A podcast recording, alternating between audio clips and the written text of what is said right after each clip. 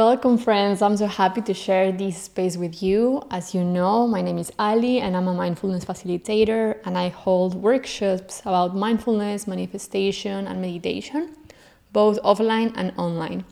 And this podcast is all about sharing the stories, the reflections, the anecdotes I have from the, from the workshops as you can see, there is no script, there are just some talking points. I want to make it super informal and organic and natural, as if we would be conversating. So let's get started. In this episode, I want to talk about one of the most frequently asked questions amongst my students, and is about all this struggle because we need or we have the need to meditate. And I'm saying need eh, in quotation marks if you're not watching me. So basically, there is all this trend of start meditating. There are apps, and even famous people say that you should be meditating. And around this, it seems to be a struggle because now we feel like we should be meditating. And you can also see on TikTok or on Instagram that cool people are meditating, are doing their green juices, and this and that. And I think it's amazing that a healthy lifestyle is trending nowadays. But the risk here is that the meditation practice on itself is something really personal and it's something that there is no one format that will fit to everyone. That's why I wanted to create this episode and this space to share with you four of the most common mm, obstacles or blockers when we start our meditation journey. And one of them is the obstacle or the myth that we need to clear our mind. So when we sit down, close our eyes, and start breathing, then there is this expectation that we should clear our mind and have no thoughts.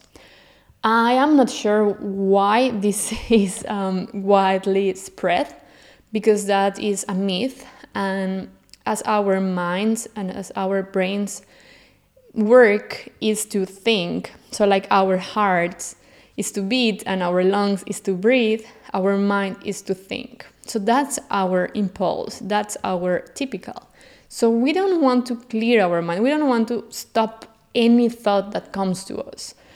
Maybe if you're a monk or if you're enlightened, probably you can do it. But I personally, with the mentors I've had, the teachers I've had, they say it out loud. Like, you don't stop thinking.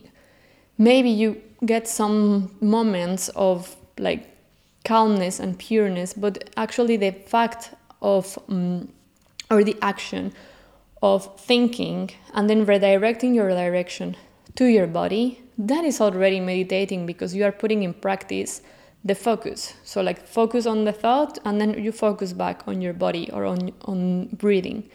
So, we don't really clear our mind. I would rephrase it to we organize our mind and we organize, better organize our thought and where our focus goes to. So, this is one struggle or one obstacle that I wanted to mention clearing our mind. Next time you will try to meditate, you don't have to clear your mind, you can only refocus. Focus back your attention to your breathing and to your body, and with that, you are already meditating. And the second principle or, or topic that I, I listen quite often is that my students want to find a perfect space, a perfect place, a perfect moment to meditate, like in silence and nothing is bothering them. And this can be also a blocker because sometimes our lives are busy, or most of the times. I think that most of us uh, live in cities and have jobs, and it would be amazing to be in a monastery, it would be great. But if that's not our reality, we probably live in a noisy city or we probably are in places that don't allow us to fully be in silence. Of course, when we find a meditation space, we try to make it more silent than the usual, maybe close the windows or something. But imagine if we are just waiting for the moment that it's perfect to meditate, then probably we won't ever meditate. So we are not monks. We don't live in a monastery. We don't live in the middle of nowhere. We have busy lives. And it's totally okay if when we meditate, there is some noise in the background. It's totally fine. I face that in my workshop sometimes my students bring their dogs, or sometimes there is the AC when it's in uh, summer, it's hot, so we have the AC on, and there is this noise in the background. And it's super interesting if you learn to actually focus on the, on the noises, that can be an amazing anchor to focus on. So, an anchor is where you bring your attention. I remember one student of mine, she was telling me, like, this is the first time that I could really focus on one thing, and the one thing was the sound of the AC on.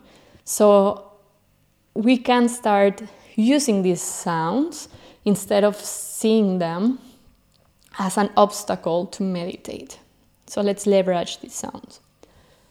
And another obstacle I've, I've heard also in my workshop is that we are forcing ourselves to meditate. Like we force, we, we sit down, probably in that moment we feel super anxious, and we create from a meditation an horrible experience because we are anxious because we have so many so much clutter because we have anxious thoughts or stress or whatever so sometimes and this is a um, self-knowledge exercise it's up to you to know what's going on in your body so sometimes you have too much inside of you.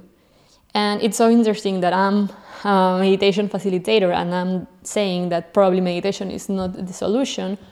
But this is so true that probably in that moment, maybe you need another mindfulness tool. Maybe you need to journal all these thoughts that it's, are going on in your mind. Maybe you need to write down a checklist or you just need to write down how are you feeling? I'm feeling a pressure in my on my chest. I'm feeling that my hands are numb.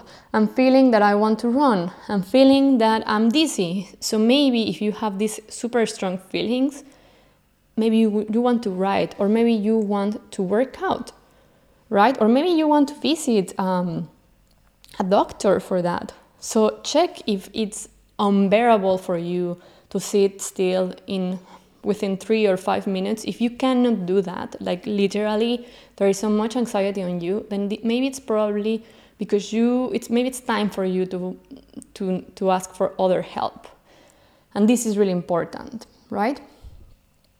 And another topic that it's really interesting when it comes to why we are struggling to start our meditation practice is that we are so busy that we got used to doing and doing and doing. And the moment that we sit down and we are just being, it feels so awkward because meditation is only about sitting still and seeing, becoming an observer of our thoughts and emotions without judging them and bringing back the attention to our body, breathing, noises, or any sensation. And that's what it is. That's it. You, we are not doing something. We are not running. We are not working out. We are not listening a podcast. We are not listening music. And for some people who are used to just doing, solving, sorting out, hard working, the fact of sitting in stillness, it's just super strange because they want to do something. So see in which category you are and if you are like this, basically, we need to start training yourself to rest, to chill, to start um, to removing all these conditioning layers that are in you that you have to do all the time 24 7 and if you are not doing then you have this productivity guilt right? So we have to start working on that. And you can start with two or three minutes of meditation even with the eyes open if that's uncomfortable to you. You can just do eyes open but try try to stop the urge urge of doing something right? And finally It's also really important to have a support group, to have a guide, or to have a community in which you can um, you can meditate with, but also you can have some questions and some knowledge exchange with them. That's really nurturing, and especially I've seen that when I have my physical or my offline workshops, it's so enriching to see how the conversations they have before the meditation and after the meditation. And some of them ask me, like, how long did it last, Ali? And sometimes they last 12 minutes, sometimes 20, sometimes 30. And I told them, like, how, how long it lasted. And they say, like, it felt like two minutes. So it feels so short when you are with a guide and when you are with a group of people. So also consider finding a nice support system that will encourage you to keep on your meditation practice. So, this is what I want to share with you today. Thank you for listening and let me know if you have any other struggle and I can create more episodes about those, but these are the most common and the most important within um, my knowledge and my students.